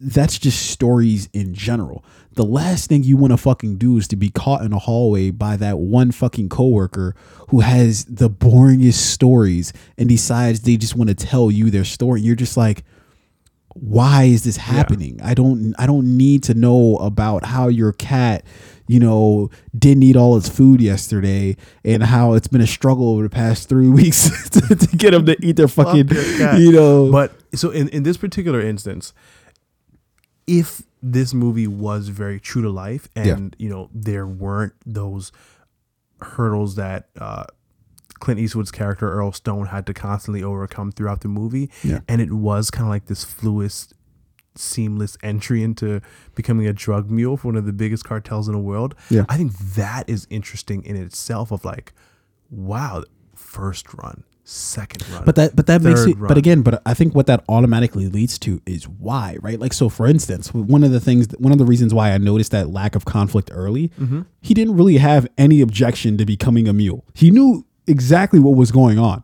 right? From the beginning, like when he first pulls in, dude's fucking holding like a what is it, a AR-15 that the dude's just holding like Yeah. th- there were no 3D questions about Those were Harvey Weinstein's guys. his hitters, his out of town hitters. 'Cause I need protection. um I'm gonna drop this Jennifer Lawrence thing. at midnight. I need the protection. She's gonna send the kids at them. Um, okay. Uh, so he knew what the deal was from the jump, and yet he was just like, "Oh yeah, cool. No, I'll do that." And it's just like, wait, wait, what? Like you you're selling fucking what was it? What what was the fruit that he was selling? The uh, No, he was selling flowers. is- no, or like pecans. or the pecans. He had Yeah. the pecans, and it was like, my dude, you're fucking walking around with pecans in your car, and then somebody hands you some drugs, and you're just gonna be like, nah, that's cool, that's tight, I'll do that. What? that makes me curious as to why you're cool with that, because I find that fascinating. Why are you automatically okay with this? I, I get the reasoning in terms of like his family needed some help. He needed he was strapped himself. He's about to be homeless. Mm-hmm. Yeah, I don't even think that was his reasoning. I think, I mean, if you look at who his character was, right, who Earl Stone was, he was someone Yeah. who wanted to to be uh, to have purpose, Yeah. right? Who wanted to be someone that people needed, Yeah. Mm. someone that people like admired, and, and and he wanted. So it's like, why not run drugs? Like that is no, but that's how something I very. that's a very like you, you go to a couple fucking uh you, you go to a couple V what it, what, what like the where do all the vets hang out uh, the the veterans or whatever V- you, you go VFC you go there play bingo and become a hero there you Yeah, don't what- fucking what run drugs to to the, cartel What happened to the place that he he uh yeah go eventually they needed down. some they, they, they needed some dollars So the again, day, yeah. how did he get back to being that person that everybody adored everybody loved, right? And then his that his family needed. Um, Yeah. So his reasonings were for me were it, it just made sense. Like I, I I'm just I, I'm not saying that his again I'm not saying his reasonings didn't make sense. I'm saying how quickly he was able to make that decision. There was no like hesitation in him, which I'm curious about. I'm Yeah. curious because with anybody under any circumstances, if I see a dude holding a fucking gun, I mean I understand he's a war vet and I'm sure he's used to seeing guns, but if you're in a, a fucking civilian and you pull into a garage and dudes are fucking walking around with nines and fucking machine guns and shit. I don't know. I think I might ask a couple questions. I might, hey guys, like, uh, what do you guys do for taxes? Uh, he's probably what's, uh, thinking, I stepped on that landmine in Vietnam and it didn't go off. this is my There's time. no more fear in my heart. the man I without fear. survived that. He's Daredevil. He's a Sinaloa. he's, he's like, what is that? Is that that little ass gun? Get that out of my face. yeah, I think he actually said that during the course of the movie. No, uh, uh, classic Clint Eastwood, n- unafraid of any sort of guns. Uh, but uh, but you you know, um, a couple of more things that I want to say about the uh the, and I think I might just jump to my my main thing here. This movie was essentially just a hard examination at the seven deadly sins. Curious. Why do I say this? Because if you notice, uh, I was thinking about the anime Seven Deadly Sins. The anime. Uh, I no, you know what? When I when I googled incredible. that, that's the first thing that came up, and I was c- confused. I was like, "What? I don't yeah, it was- understand what you gotta is." watch that shit. If, Yeah. you, if you've never seen it, Yeah, like, never seen it. Whoa, it's Yeah. good. I'll check it out. No, you won't. Uh, yeah, I won't. No, you I lied. I lied like I'm- shit. yeah, I know. um okay uh uh so it the the movie basically travels through all of the seven they don't necessarily do it in, in order but they do go through each level. At one point he deals with lust right? Uh, clearly he deals with lust several times throughout the movie. Yeah. um even as old and as, as raggedy as he is. Uh No way he got hard at that party. there's just zero possibility no fucking way. There are not enough Viagra pills in the world to get 8,000 year old Clint Eastwood even hard for a second. That that was a completely fabricated scene. Yo. Uh, that did not happen in at reality. 90. if somebody tells me, "Hey, listen, I can get you hard one last time," Yeah. if you take this pill, Yeah. but you're gonna die immediately after, I'm taking the pill. you take the pill? Yeah. I don't. Well, yeah. uh, Actually, at If I'm yeah. 90, true. To, pill. to be fair, yeah. All right. So he uh, lust, greed was clearly uh, uh, something that they they they touched on uh, a, a number of times.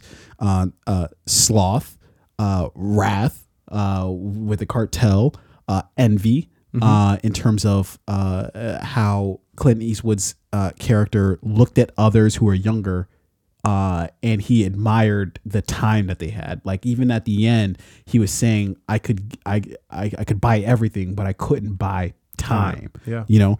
Um, and then pride, you know, uh, how he wanted to be the person that everybody turned to, that everybody was getting their help from. Yeah. He wanted to be Um, needed. He wanted, he to, wanted to be be the person. You know, looked up to and admired. Yeah. Yeah, but I think the most obvious and the and the one that the, the the the pillar of the film is gluttony. I think that is the one that jumped off the page to me the most, right? Because his first run, he went on, made some cash, cool, bought himself a little truck, paid uh paid for some of his daughter's wedding. Yeah. He's cool. Now, hey, how much do you think he got in that first run? Because that just looked like don't ten know. bands. Yeah, it didn't really look all that. Uh, It looked, looked kind of light. Yeah, I think that was just light. like yeah, yeah, ten k. yeah, yeah, yeah. No fucking way. He buy a goddamn truck. a Lincoln pickup truck with the crew cab, and he had the Mark LT edition too, which is the Oh, I noticed that too. Yeah, yeah, he's- yeah. that's the premium Yeah, top pre- of the line it. shit. Yeah, yeah. Um, Yeah. no, he was unemployed, ninety year old. He definitely didn't get a loan. Yeah. Yeah, they were like, No. They That's- were like, that's what do you, white what's going oh, there was a whole heap of white privilege in this. oh one. fuck yeah, But but almost uh, uh, self aware. Uh, the film was very self aware about that. Uh, Yeah. and and that was one some of my other notes, which I, I'm not going to be able to get to all of them, but um, there was a lot of self awareness in this film uh, from that angle. And there was a lot of social commentary, whether it was very obvious or very subtle. Um, one of the most obvious of which uh, is when the guy when they pull over the guy. Oh, wait, so so Bradley Cooper plays one of the uh, or the main sort of DEA uh, agent that that's going after.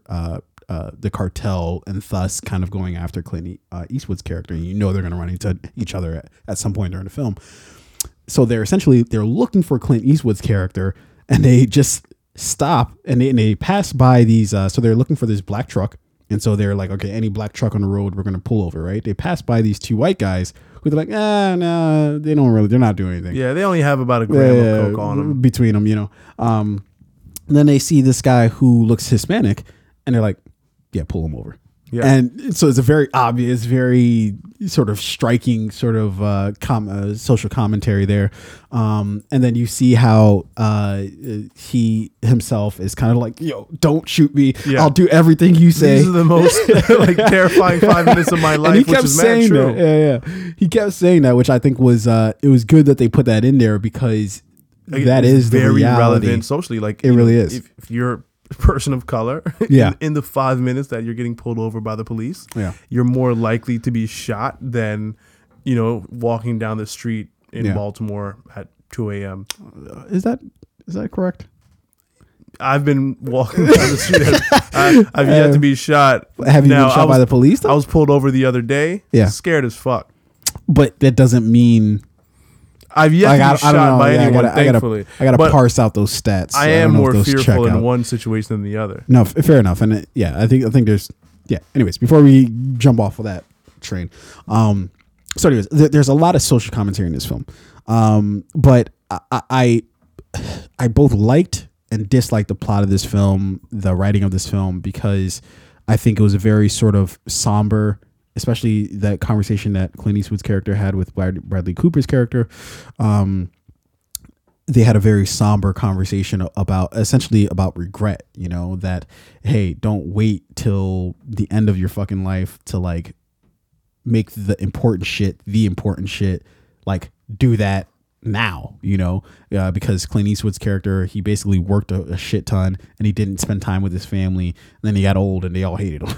Uh, and so essentially he was telling Bradley Cooper's character that, uh, that, you know, don't, don't, you know, spend time doing that. But then also I sincerely didn't like the fact that like I, I didn't, I didn't feel like the movie had a strong direction that it was taking that it kind of took these kind of twists and turns that didn't really like lead anywhere and what and what i realized is when you take these twists and turns that don't really go anywhere, what you're saying is you put more emphasis on your ending then. And I think that that's the the key thing that I I realized when specifically when watching this movie, that's what I hate about movies that don't have a clear direction is that you put so much stress on your ending cuz your ending has to be that good that if you take me on this crazy ass ride and that shit doesn't pay off, I will never trust you again to watch one of your films.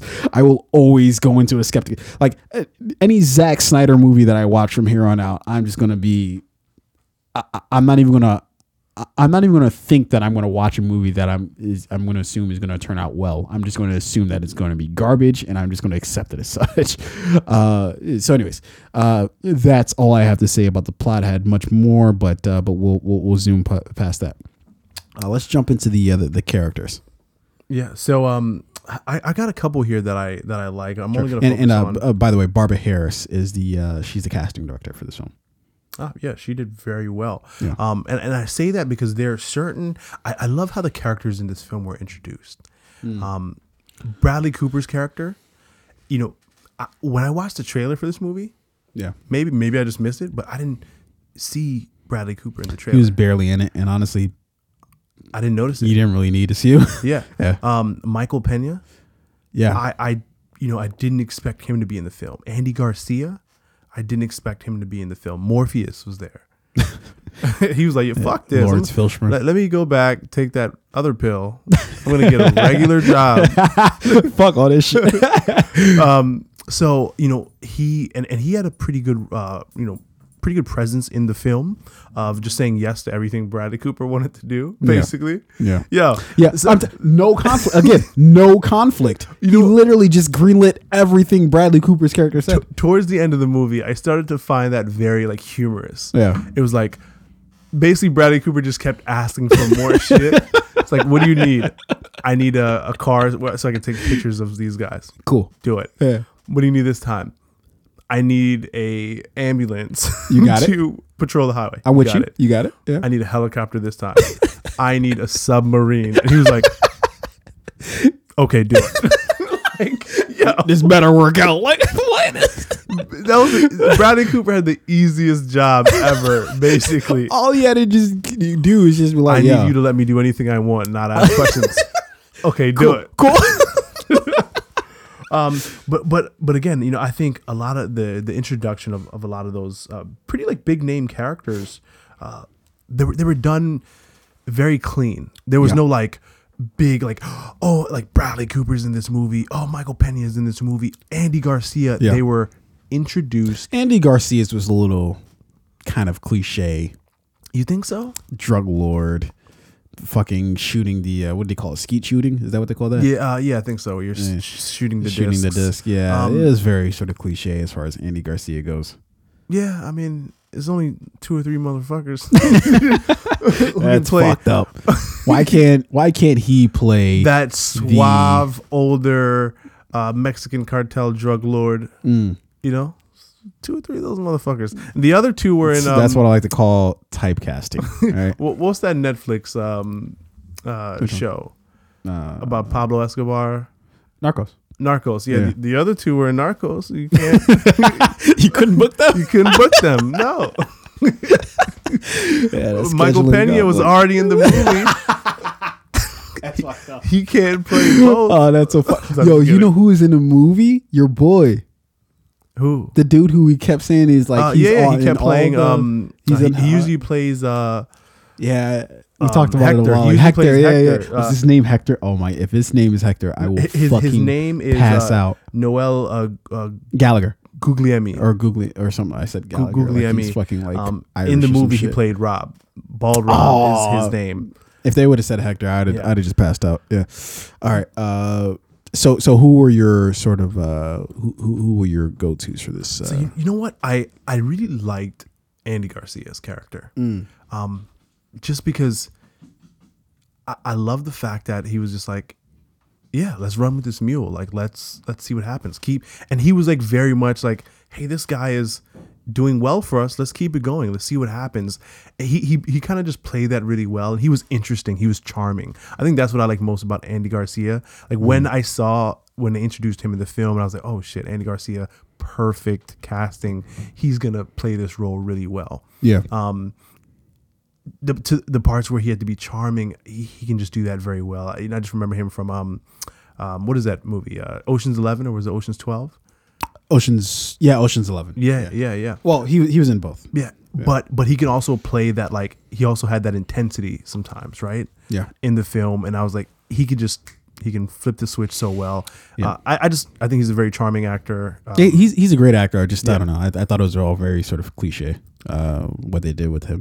Uh, what what i didn't like was how they killed his character off there was no explanation that was there. the one surprising thing. Yeah, there was no. He was just skeet shooting, um, and they just blasted him there. And like, maybe maybe the organization thought that he was taking too many chances or being too risky with this. Yeah, there was no deep dive into that. but that. there was yeah. no clear explanation. I, I just thought that was really interesting. yeah Um, Dianne Wiest, yeah Dianne Wiest's Mm-hmm. character, who uh, is Earl Stone's ex-wife, I thought her character played a significant role in explaining his backstory. Oh, sure. especially towards the end. yeah Um, I think she was really purposeful acting. I think that's Mm-hmm. the best way to put it. Purposeful and you, you, may call it purposeful acting. I call it terrible acting.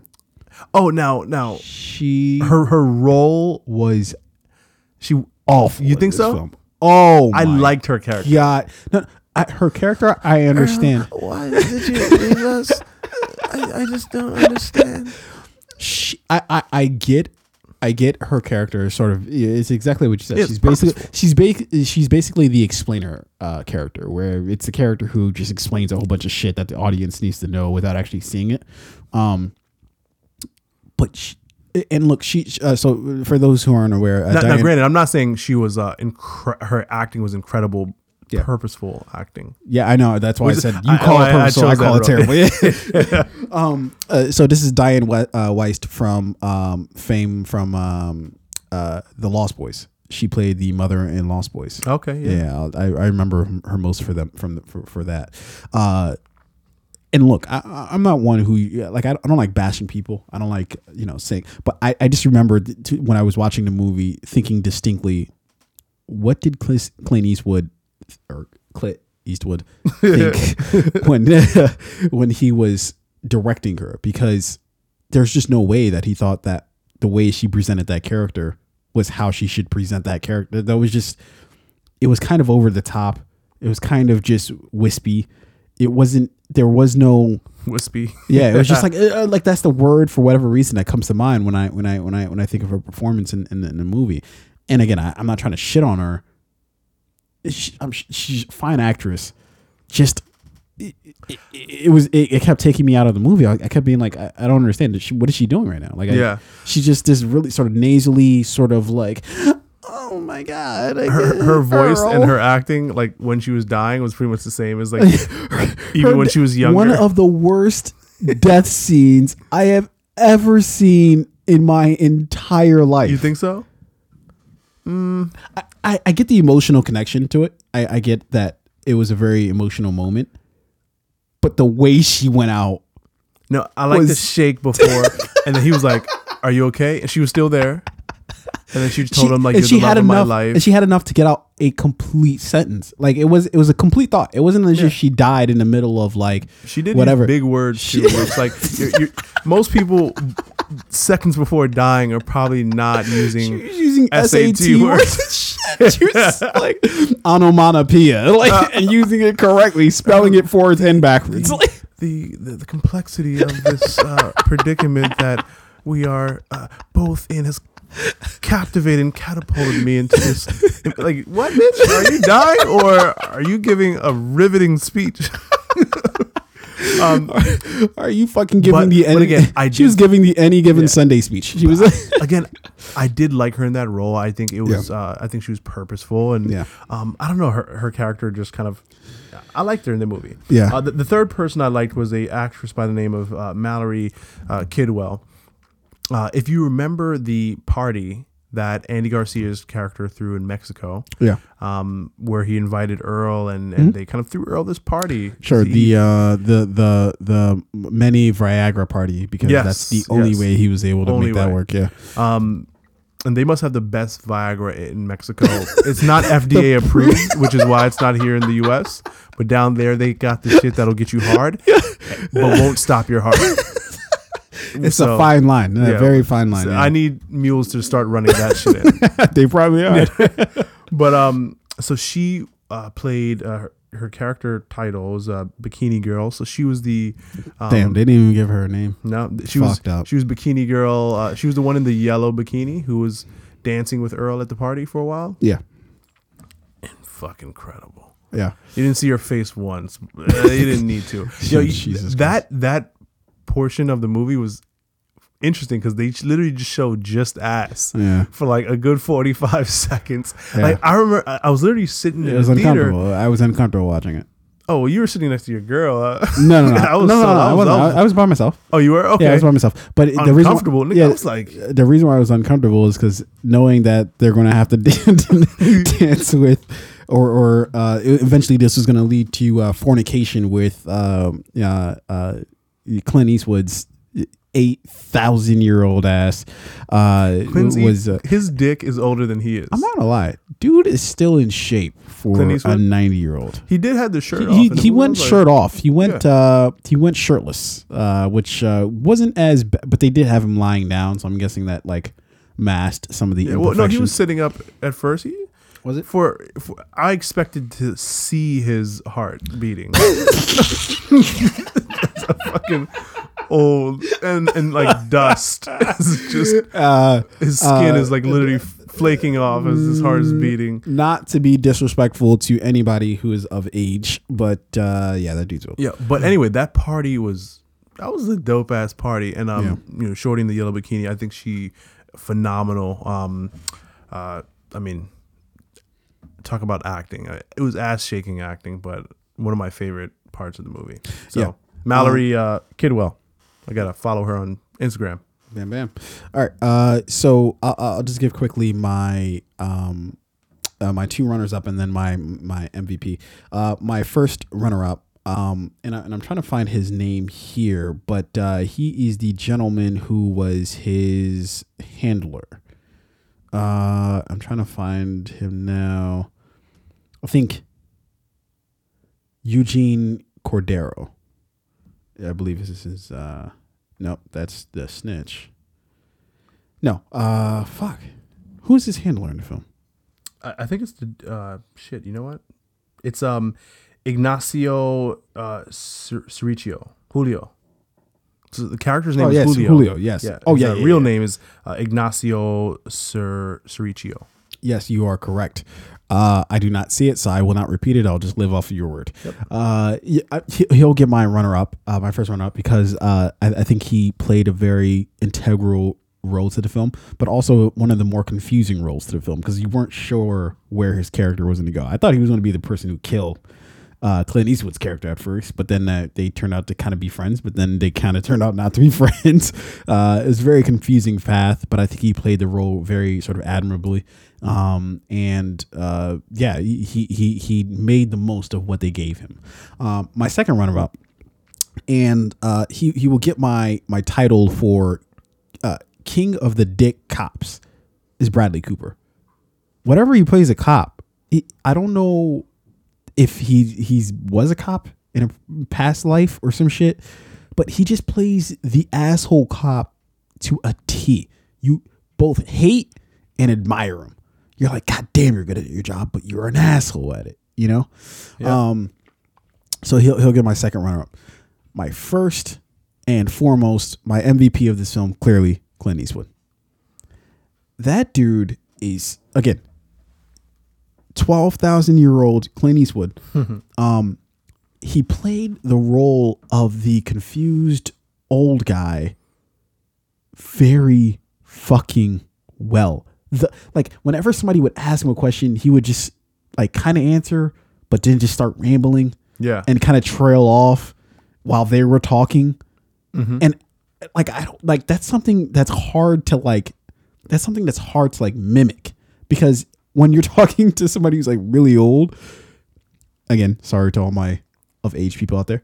Uh that's something that like is and and and it's those little things that I always look for in roles of like give me something that I don't notice is there until like you do it. I'm like, oh shit, that is exactly how that shit happens. Um, and that's what happens, right? When they you you they say something, you ask them a question, and they just uh, well uh, something's, uh, and they just keep trailing off, and Yeah. you're you're already telling them the next thing, and they're still talking, ram- mumbling about the, the thing you asked them about pr- previously. So he did that, uh, as well as um, I think he took a back seat in this movie. I think that usually in Clint Eastwood movies, he's sort of at the forefront of it all. But this movie specifically, I think he kind of took a, a really sort of regressed role. And then on top of that, it seemed like it was a very much more personal film to him, even though clearly it wasn't his, uh, you know, original story. And I don't think he he, he didn't necessarily write the the screenplay for it. Um, uh, uh, but I think it was a much more personal story because it, it was a quieter role than he usually has, and but the poignant moments, it seemed that he was convicted to them. It seemed like this is the point to it all. Forget all the other shit. This is why you're here. This is what I'm trying to tell you, and I'm not trying to mix up my words in telling you this. Yeah. you know. Uh, and it seemed like he sold that extremely well. Um, so he he gets my MVP for the night. Oh yeah, I um, mean that. that definitely. And, and my not naming him was uh, was purposeful because it's it's kind of like it, it goes without saying he was like the rock star of this movie. Yeah. Um. The the mannerisms that really stood out to me was um his repetitiveness of like information he was being told, which is uh, Yeah. you, you know Yeah. he, they'd be like you know just drive don't look in the bag Just drive. he'd be like yep okay yeah Just drive. just drive Yeah. you know don't you know just drive and it was like this kind of quiet, Yeah. kind of like mumbling to himself, kind of like Yeah. And it's like, yo, And- I could and- buy and- that. And and for Clint to, and I think someone even uh, in his age, he's very like very still very intelligent, still very sharp, Sharp, still absolutely. very aware. Um, for him to know, just like, and, and I could, I to, could. to play that Yeah, instead I of playing imagine, himself. Yeah. I can I can imagine he like he's probably pulling from maybe like people who you know he's surrounded by in his personal life who are getting older, just like he's getting older, and like you know what are people my age like? What are they doing? What are they saying? Uh, certain ticks. Uh, how are they acting? Um, the repetition of words, or like ha- being told something and maybe having to repeat it to themselves a few times to to, to remember it or recall it. You know, like those little things that really, when I was watching the movie, it felt like you were just watching him Yep. in, in real life, Yeah. not playing a character. Exactly. Yeah. Yeah, uh, yeah. I- So I have to give it up for. I, I know it's the obvious pick Yeah. because he's you know the essentially the the focal Yeah. point of the movie. and Mallory Kidwell. yeah. And who? Mallory Kidwell. Bikini Girl. I already forgot her name. The one in the yellow bikini at the no, party. I, yeah, well, I'll whatever. never forget That, that was a that I don't know why you. Okay. never forget her Fair enough. Uh, okay, so uh, moving on to cinematography. I, honestly, I don't have that much. And and uh, uh, Yevis uh, Bellinger, uh, and I'm pretty much sure I'm butchering that name, but uh, he is the he was the uh, cinematographer, the the DP for the film. Um, I don't have much to say about the the the the, the cinematography. It was serviceable. It got the job done. yeah. I don't think it really stood out to me at any point. it, it didn't there, there were certain parts that stood out to me i loved the um I, because i think him driving was such a big part of the film um i loved how they shot his driving scenes Yeah. um particularly when he was in his original truck, that older, um, uh, I believe it was a Ford. Was it a Ford or a Chevy truck? Uh, probably. Yeah, I, I think I think it was a I think it was a Ford truck. It seemed very American made. By yeah, how- but that older truck was in the beginning. Like I feel like a big part of his story. Like he had it from the time when he was like you know a successful um, uh, horticulturist uh, up until I can't say that word to save my life. uh, t- up until things kind of fell apart for him, right? Yeah. And when, when he lost his house, he still had his truck, and even when he started um, running drugs for for the cartel, and they were like, "All right, you know, where are we going to cut this up?" One of the things he made clear from the jump is, Don't "You're not, my you're not going to truck, do shit to this truck." yeah. right? I, I, and I, and I, and I think in the beginning when he started to make those runs, the far angle shots of him driving in the truck through like the open land, um, where where they're out in Missouri or Texas or wherever they were. Michigan, I think. Um, I, I just love some of those driving scenes. Yeah. Uh, and it's going to get to a second thing we're going to talk about later on, like the music in the truck and, and those uh, driving scenes were very, uh, very much a part of the story and the movie in the beginning. yeah. And Um, then I'm sorry, the last thing. I think when he went and got the newer truck, I think they kind of pulled back from having the actual vehicle that he was driving being such a part of yeah. the story. Whereas at that point it was just all right, now we're looking for a black truck. Right. Yeah. So I- I noticed and it's that. and it's very it was very I think purposeful that Yeah. it was just a black indescript truck.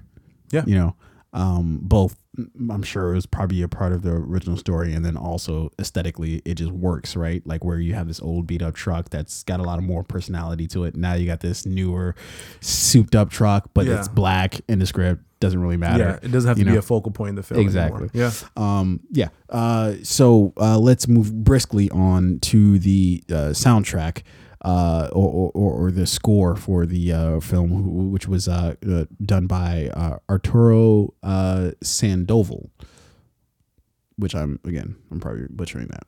Um, but I did take a couple notes for this. The first being um, the the music at the beginning of the film reminded me of like some like you know kind of like you know some you know old war movie film, uh, and so I was like, oh, here we go. Like the opening credits, The where, opening where, where they're yes. out in the, uh, The- out in the, field fields, with the flowers. Yeah. yeah, so I was like, ah, God, here we go. You know, uh, Yeah. you know, I was in for a classic uh, Clint Eastwood here, uh, but uh, but then it, kind of flipped all that on its head um, because uh, one thing that I really noticed is that uh, some of the uh, and I, and I don't know if maybe I just was paying attention during these specific moments, but I, I noticed that they had a lot of sort of jazz um, Kind of like swing music, sets, right? Like, yeah.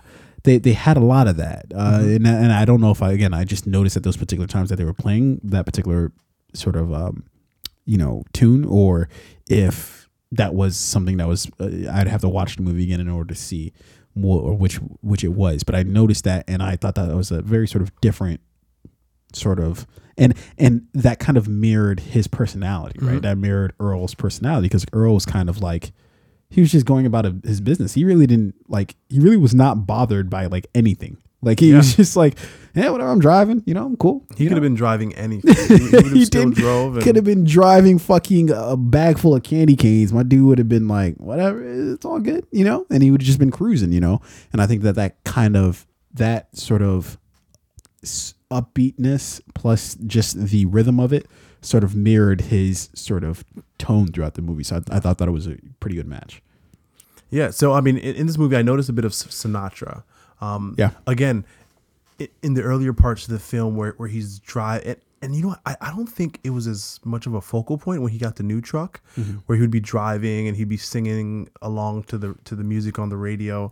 Um, but again, in the beginning when he had the old beat up truck, um, you know, remember where they put the pen on his visor so they can listen to what he was saying as they were driving, and he was singing that old Sinatra song, and uh, you know, uh, uh, Julio was, uh, and the other guy Ain't were that a kick?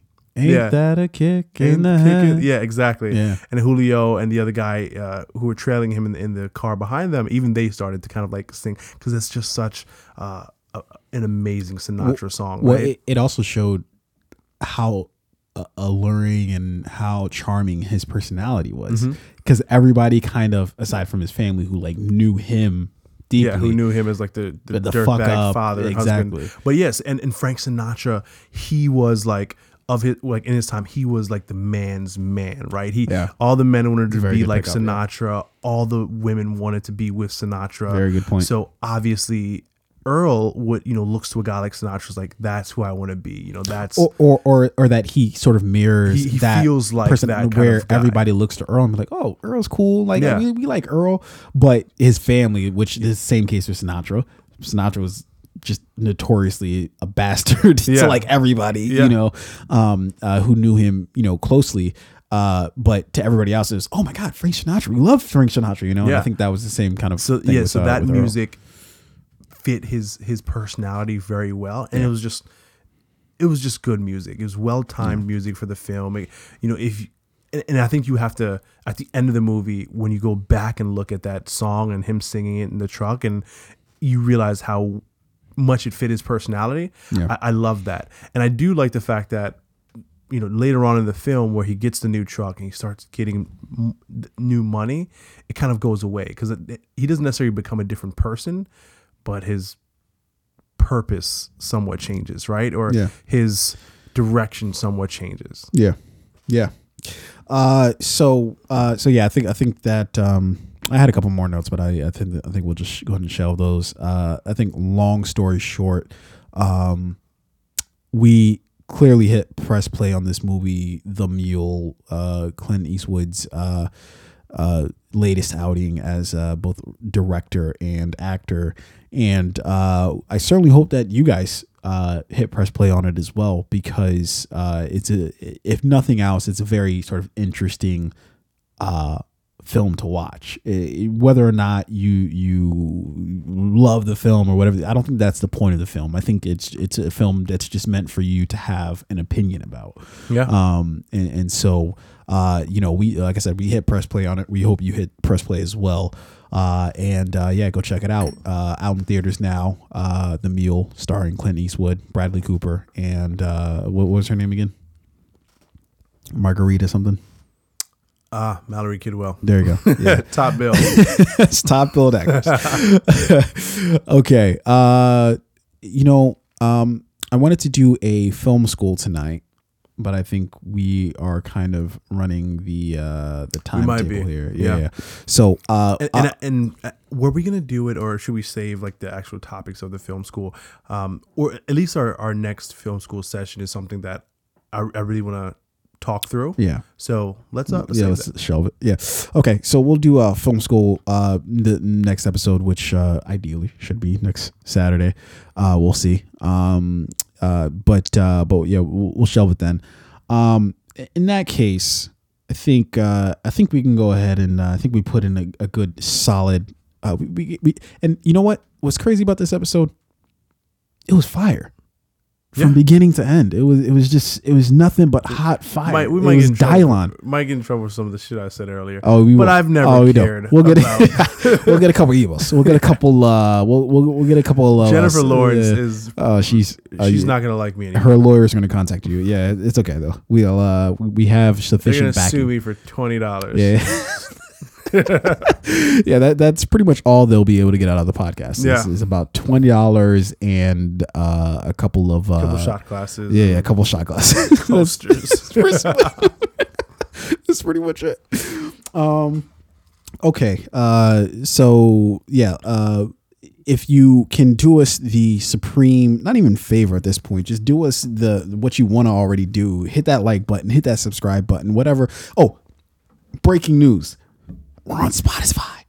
Well, first of all, that's not the name of it. yeah, that's that's the That's the- not the name. the highly regulated Russian music streaming service. They only have propaganda. You can playing, only yeah. listen to music that Putin yeah, listens to. he, he okays it directly. Uh, no, uh, we are officially on Spotify. Please check us out on Spotify, iTunes, Google Play, Stitcher, Overcast, anything else you can fucking think of. Anywhere you can listen to podcasts, you will find us on. Check us out, listen, subscribe, tell your friends, tell your family, uh, uh, tell your newborn kids to listen to us. Get them a, a, a profile Yeah. and subscribe. Follow us on all your social media, uh, Twitter, Facebook at the Fade Podcast. Um, I, I posted a, uh, uh, you know, just some just uh, you know a quick episode update on the mule earlier today. Yeah. Uh, comment, you know, if you saw the movie, tell us what you think. Tell us what Absolutely. you like, what you didn't like. If you haven't seen Well- this, haven't seen it yet, um, let us know when you're gonna see it. Like, Yo, en- very us, to controversial pick too, because I we I threw out a couple uh uh suggestions on on what we should do to press play on, and, and you chose the mule. The Spider Man Into the Spider Verse, that shit is blowing up right now. Really? I'm not gonna lie to you. Number one movie in the country. Might have wanted. I kind of still want to check that out. I don't know. I, I still might. Um, in You know what I, movie I, um, want to see next? what's that? It might be that Kevin Hart, Bryan Cranston movie. Um, it was That did not look appealing to me. Really? That looked so looked good. just cliche in just every way. so? It's based on a true I- story. hey, look, I don't even have to look past Kevin Hart to where I've seen this movie before. We've already seen this with uh, what was the movie Get Hard with him and uh, Will Ferrell.